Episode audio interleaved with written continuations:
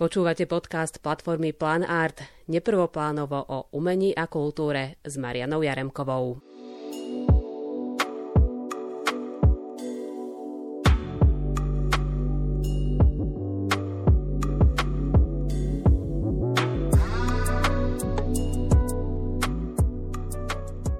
Vnímal si to ako možnosť takého úplne nového začiatku, aj keď hovoríme samozrejme, že zo stoky si si odniesol ten princíp vlastne, ako to divadlo robiť, ale aj si si tak nejak zadefinoval, že čom by ten skrát mal byť iný, aby sa to nevnímalo ako stoka 2. Pokiaľ si dobre pamätám, čo nemusí byť celkom pravda, tak aj predstavenie Modná prehliadka vzniklo tak, že najskôr Zuzana mala taký nápad, že skúsme urobiť teda predstavenie na základe kostýmov a to sa nejako v tedajšej stoke neujalo a preto sme si povedali, tak to urobíme nejak. Zuzá o tom veľmi dlho rozprávala, to nebolo len v tom roku 1999, ale mám pocit, do nejakého 96. to spomínala. A, takže poďme to skúsiť urobiť a vtedy tam bol aj Martin Burlas, Monika Čertezny, Marius Kopčaj, bola tam Zuzana Bakošová Hlavenková hrala, Deborah Fidgen, ktorá tu už na Slovensku nie je.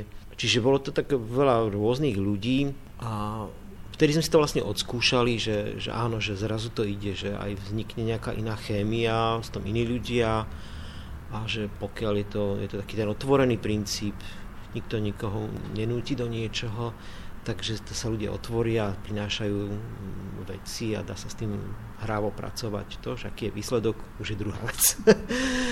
A potom ja som mal veľmi dlho taký sen, o ktorom som aj Blaha presviečal, že skúsme urobiť týmto spôsobom operu lebo mňa to bavilo. Hudobne predtým bola také predstavenie, alebo no bol to koncert, ale aj predstavenie, ktoré vznikalo trochu cez hudbu. Najskôr bola čajka, ktorú sme robili s Inge Hrubaničovou, ona robila texty a potom Blaho to dal dokopy.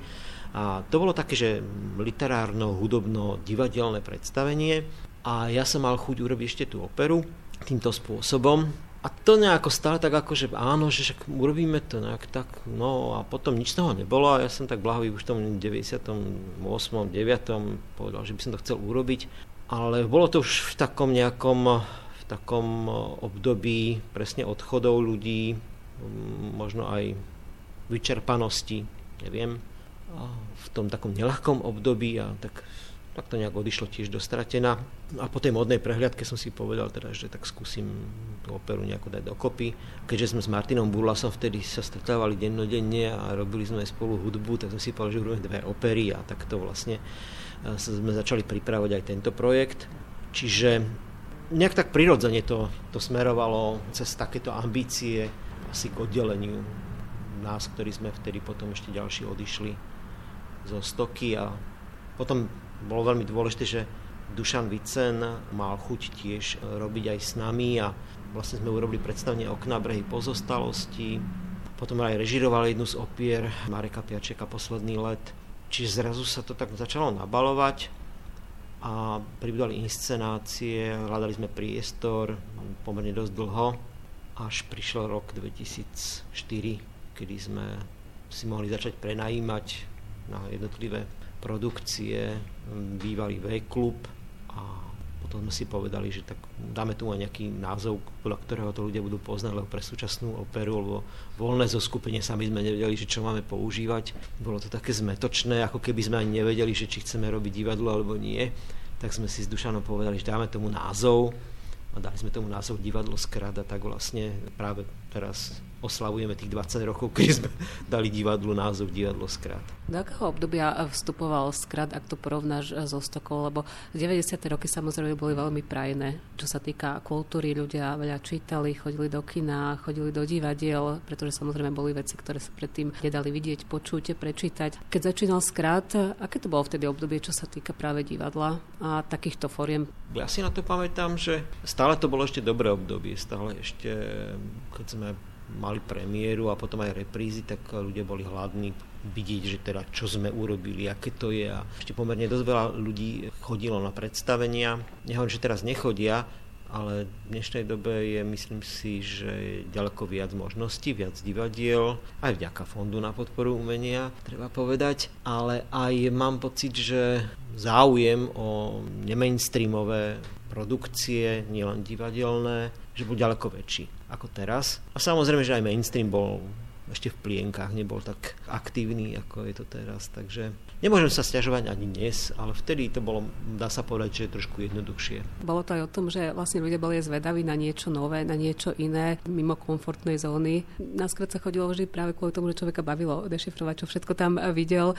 Nie presne, že dostanem všetko na prvú, ale práve naopak. No, ja ako divák mám ten problém, že mám pocit, že dnes prídem a už od začiatku viem, o čom to predstavenie bude a potom už len trpím, že mi to niekto opakovane vysvetľuje to, čo ja už vidím už podľa názvu a podľa začiatku a že ma to neprekvapuje, ale tak no, je to tak, že každý si musí vybrať to svoje a v tom je to pekné, že sú rôzne aj divadla, aj koncepty a neviem čo všetko. Tak by to aj malo byť, si myslím, že tá rôznosť je, je to najcennejšie na kultúre, že sa z rôznych strán pozera na veci, ktoré žijeme, alebo v rôznych kontextoch.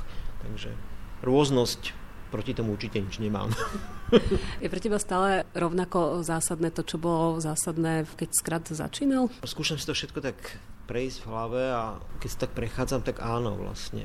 Je to poprvé sloboda v tvorbe, to znamená, že nikto nehovorí, o čom to má byť a aké to má byť. To znamená, že hrať a objavovať aj v sebe niečo. Potom robiť s ľuďmi, ktorých mám rád, ktorých si vážim a nie preto, že niekto sa rozhodne, mi za to zaplatí, a, a čo ešte? Asi tieto dve základné veci. To stále pretrváva. A aj vďaka tomu vlastne to divadlo ešte funguje, že tento princíp asi pre všetkých, ktorí sme v skráte, je, je to najdôležitejšie, čo sa týka tvorby, takže asi preto sklad ešte trvá. Tak hovoríme o tom ľudskom faktore, lebo ten je dôležitý práve pri tomto type divadla tak hovorím o kolektívnej tvorbe, my hovorím už aj o výmene generácií aj hereckých, prichádzajú noví ľudia, tak eh, čo rozhoduje? Tým, že to nemá nejaké pevné pravidla, my konkurzy nerobíme, z pravidla z pravidla je to tak, že niekto sa prihlási, že by chcel s nami hrať a my keď niekoho potrebujeme, stretneme sa, musíme sa asi stretnúť viackrát a rozprávame sa, tak potom niekedy povieme, že tak dojde na tú skúšku a, no a keď dojde, tak to už je prvý krok a keď to vydrží a zistíme, že tam prebehla nejaká iskra, nejaká chémia, tak, tak potom buď z pravidla sa objaví aj v ďalšom predstavení, alebo sa aj neobjaví. Čiže má to taký ten prirodzený vývoj, nie je to také, že sa nejaký konkurs a niekto dojde a poviem, že tento človek je ten správny, že to tak nie je, to musí celý súbor nejako strebať a nejaký čas, čas musí prebehnúť. A aj to asi teší, že mladí ľudia majú záujem hrať v skrate. Teraz budem ironicky. ale že v jednom predstavení hovorím, že, že ale som rád, že tí mladí, že to ťahajú ďalej. Že Ale napríklad teraz, akože trochu obmenil taký herecký ten ensemble a je to, je to fajn, je to príjemné, uvidíme ako sa bude súbor vyvíjať ďalej.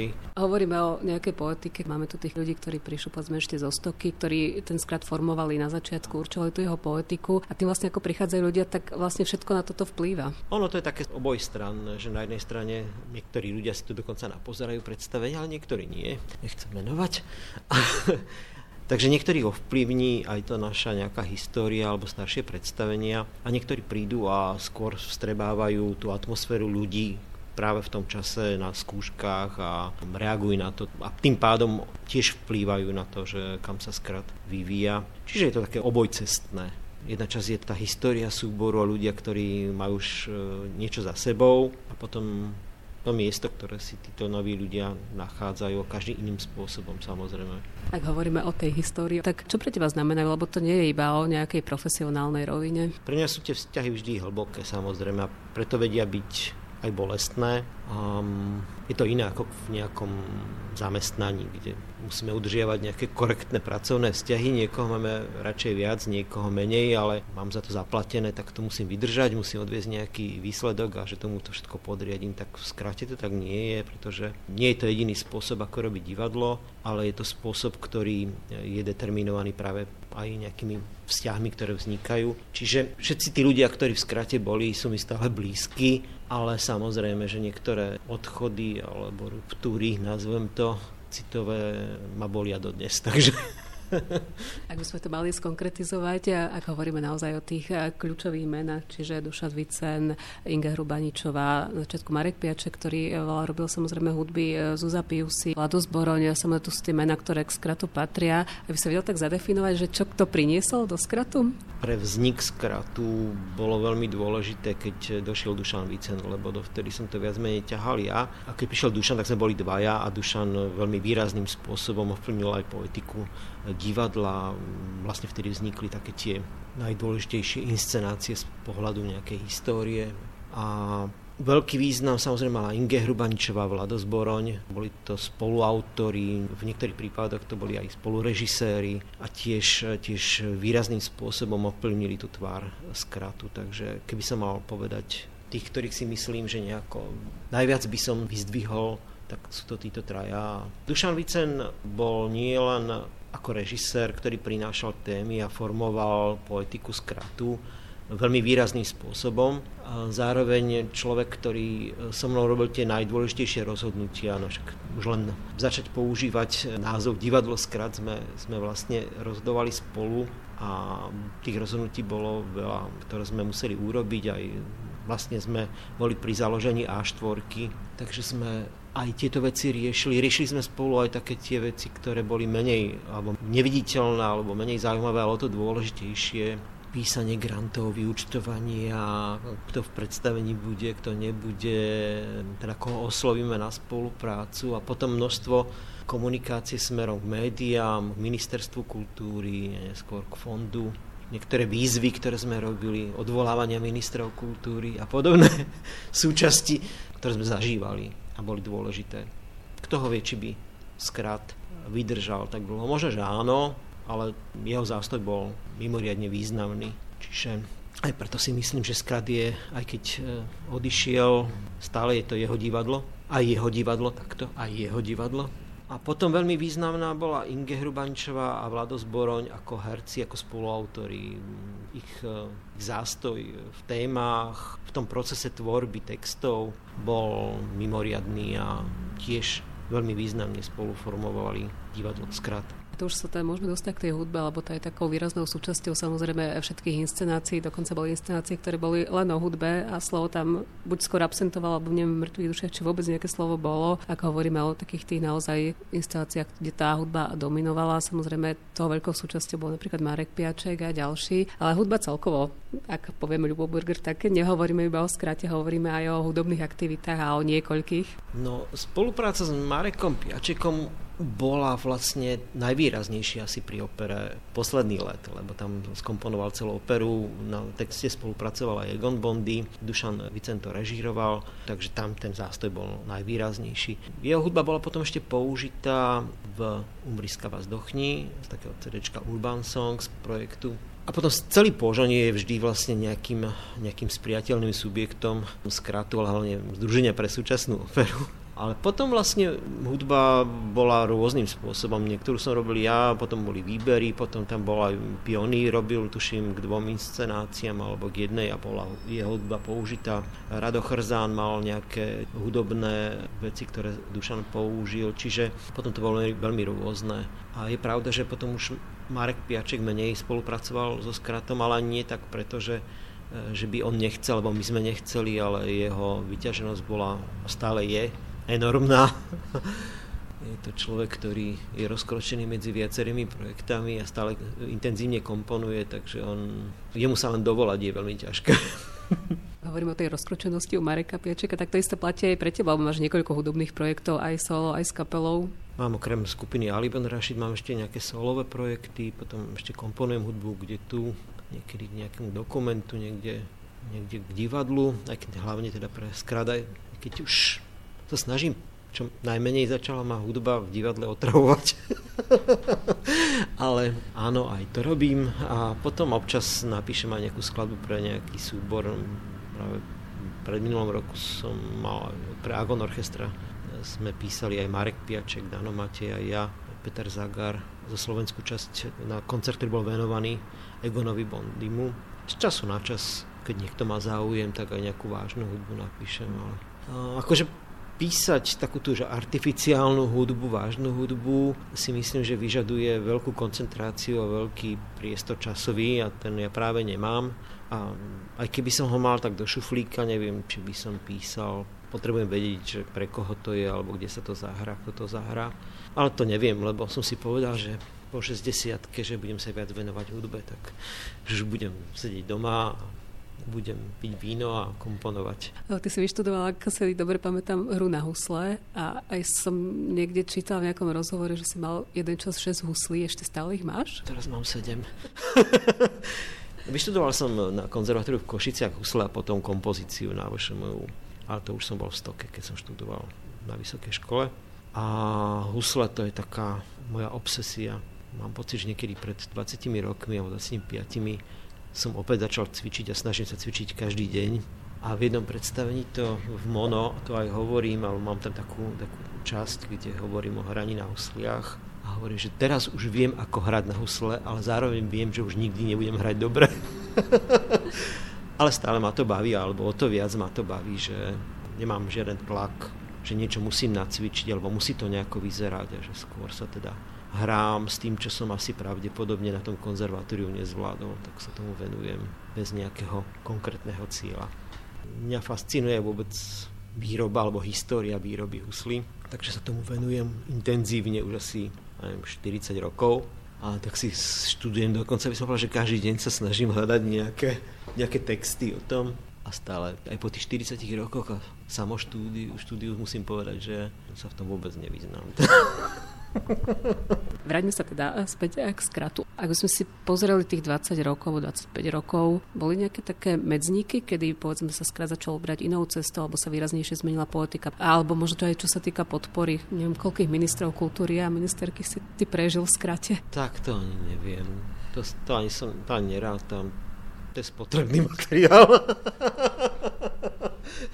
Určite jedna taká veľmi výrazná odbočka boli, boli opery, ktoré sme robili.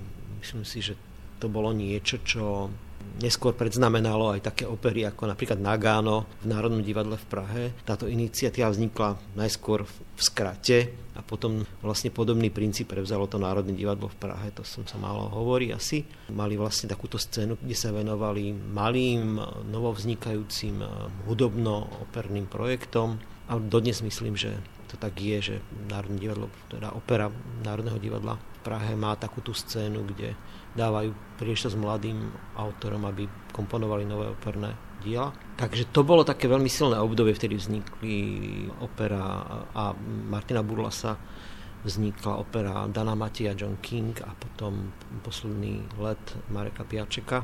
A myslím si, že to malo aj dosť taký veľký ohlas v tej hudobno-teoretickej obci na Slovensku potom prišlo také obdobie, kedy vznikli predstavenia ako Morča a Stredná Európa ťa miluje, treba povedať, že Stredná Európa ťa miluje vzniklo ešte ako projekt Jelenia 10, teda mimo voľného zoskupenia alebo pre súčasnú operu. A to bol taký ako taký medzník, kedy sme si aj s Dušanom a potom všetci povedali, že nazvime to divadlo Skrát a, a vlastne aj tento projekt e, Jelenia 10 e, budeme hrávať pod touto značkou. Čiže to bolo také veľmi dôležité obdobie práve v tom roku 2004. A potom vznikali predstavenia ako Umbriská vás dochní, Paranoja a tak ďalej a tak ďalej. Či to boli také tie, nazvime to ešte predstavenia založené na textoch, a ďalší taký prelom podľa môjho názoru boli mŕtve duše. Hlavne v tom, že už to nebolo postavené na texte. Bolo to vizuálne, veľmi silné predstavenie, malo veľmi silný koncept, nielen vizuálny, ale ten obsahový. Samozrejme hudobná zložka, ktorá bola z toho súčasťou, bola veľmi umne a silne postavená, takže to bolo také veľmi výrazné predstavenie. Potom ďalšie možno bolo asi spolupráca s divadelom Nitro na projekte vlastne ktoré reflektovalo obdobie fungovania EŠTB, smutných vecí, ktoré, ktoré sme prežívali, či už v Polsku, Maďarsku, v Nemecku a v Československu. A my sme urobili predstavenie vnútro. ktoré malo dve časti. Jednu vlastne režíroval aj pripravil Dušan Vicen, druhú ja. A to bolo tiež také silné predstavenie, z môjho pohľadu aj veľmi dôležité. Ďalšie možno bol proces procesu procesom, ktorý mapoval vlastne stav súdnictva a bol takou líniou v tej dramaturgii skrátu, ktorá veľmi aktívne politicky sa vyjadrovala či tie dve predstavenia boli, boli takéhoto charakteru. Určite podľa mňa mimoriadne silné predstavenie bolo narodeniny. V tom čase bol taký kult írskej kult dramatiky, všetci sa predbiehali, ako sú aktuálni, hrajú írsku kult dramatiku. A my sme skúšali predstavenie, kde boli všetci herci, asi 3 čtvrte roka, ale potom bola jedna magická skúška, kde sme nahrali 6 hodín a boli tam Inge Hruvaničová, Vlado Zboroni, ja, Dušan Vicenzu, Zapiusi a potom na chvíľu došiel aj Michal Chalmovský, takže títo ľudia sa v tej inscenácii ocitli. A keď sme si to z Inge prepisovali a dávali dokopy, tak sme si povedali, že toto je, to je ako cool dramatika, že to je ako írska cool dramatika. Tak sme dali tomu, že autor je Christopher McKee a nejak to, neviem, že niekto napísal, no že konečne ten skrat, keď im to niekto napíše, tak je to naozaj výborné tak dnes už môžeme priznať, že to bola tiež kolektívna práca a že to predstavenie si vznikalo 3 čtvrte roka, ale vlastne bol to záznam jednej skúšky, v ktorej sa ale tá práca a témy, ktoré sme rozoberali 3 čtvrte roka sa tam premietli a považujem to za, za jeden taký ako veľmi mimoriadný akože výsledok, ktorý môže aj kolektívna práca priniesť. Nebýva to často v stoke, sa to myslím ani nestalo, že by vznikol jeden ucelený text, ktorý by takto vznikol kolektívne a v skrate tuším, už tiež nikdy sa to nestalo, takže to bola taká vynimočná vec aj pre niekoho, kto sa chce zaoberať metodou kolektívnej práce. Neviem, či niečo takéto vzniklo týmto spôsobom. Či narodení bolo ďalšie predstavenie. Z môjho pohľadu tabu bolo predstavenie, ktoré tiež prinášalo veľmi silné témy a zaoberalo sa niečím čo je dnes veľmi populárne, národovectvom alebo nacionalizmom, alebo kde sú naše korene. Myslím, že veľmi vtipným a veľmi hlbokým spôsobom sa práve ako keby zaoberá tým, akým sme, odkiaľ pochádzame a čo sme. A potom extrakty a náhrady, samozrejme, to bolo tiež úplne silné predstavenie. Takou malou výhybkou bola aj spolupráca s Ježom Vlkom a Petrom Lobnickým, lebo vlastne prvýkrát sme prijali text od niekoho, kto to písal na mieru nám a musím povedať, že naozaj to napísal na mieru, že mnohí si myslia, že improvizujeme alebo že predstavenie vzniklo týmto spôsobom, ale, ale opak je pravda, celý text napísal Peter Lovnický, takže to je tiež taká anomália, nazvime to, alebo výhybka, možno, že bude mať pokračovanie, možno nie. A potom samozrejme spolupráca s Rastom Balekom ostatná je tiež, tiež ďalšia výhybka alebo ďalšie iné smerovanie. Je to hlavne dané tým, že Rastia očarila asi tá metóda slobody, kedy 4 roka sa stretávame bez toho, že by niečo muselo vzniknúť. A jeho spôsob opúšťania témy a počiarkovania významov, niečo, čo ho nezaujíma, tak ako mňa už v tomto veku prestáva zaujímať tento spôsob sloganov a počiarkovania a výkričníkov, ale skôr zúsťovania tém, motivov, paralelných tém, nazvime to takto, alebo aj konaní hercov, ktorí majú vlastnú dynamiku, vlastné tempo, križujú sa, nie sú zjednocovaní. A že tento obraz len pozerať sa a nasávať niečo, čo ešte celkom nerozumiem a môžem si vyberať, že ma začal tiež, asi tomu som tendoval a Rastia tiež vyložene zaujíma, takže tam sme sa zhodli a momentálne prežívame také obdobie, také radostné, že sa hráme a ako deti a čakáme, čo z toho vznikne. No. Ako náhle máme pocit, že už to sa blíži, že niečo tematizujeme, alebo že dávame tomu nejaký hĺbší význam, tak hneď sa, hneď sa zježíme a poďme, poďme odtiaľ preč. Čiže opäť prežívame takú radosť z tvorby a mám pocit, že znova je to niečo iné, aj keď vychádza z tej poetiky a skratu, ale je to dané novými ľuďmi a neviem, či som nepomenoval príliš veľa. Hovorím o témach, ktoré sa nie že vracajú, oni sú tu stále nejakým spôsobom prítomné, len vždy sú nejakým spôsobom viac vypuklejšie. Príde doba, kedy naozaj im praje v tom uh, negatívnom slova zmysle.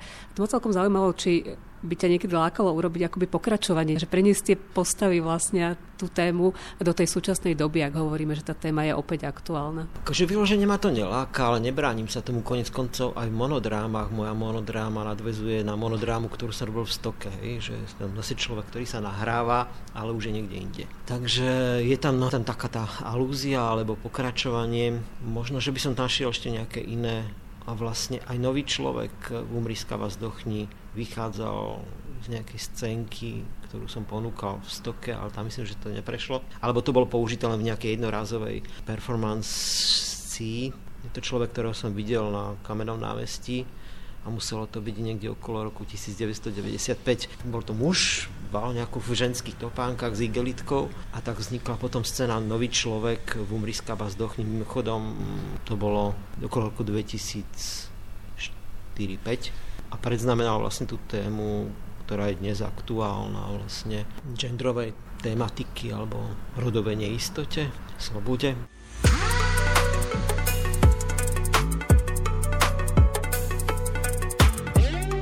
Počúvali ste podcast platformy Plan Art neprvoplánovo o umení a kultúre s Marianou Jaremkovou.